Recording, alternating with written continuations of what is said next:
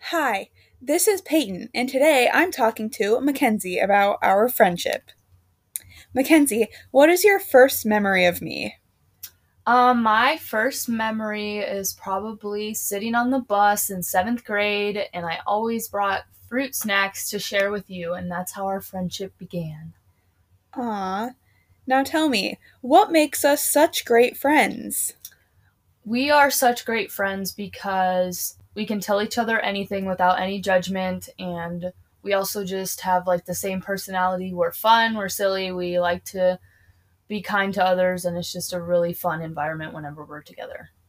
Awesome. Thanks for speaking with me, Makenzie. You're welcome. Have a good day.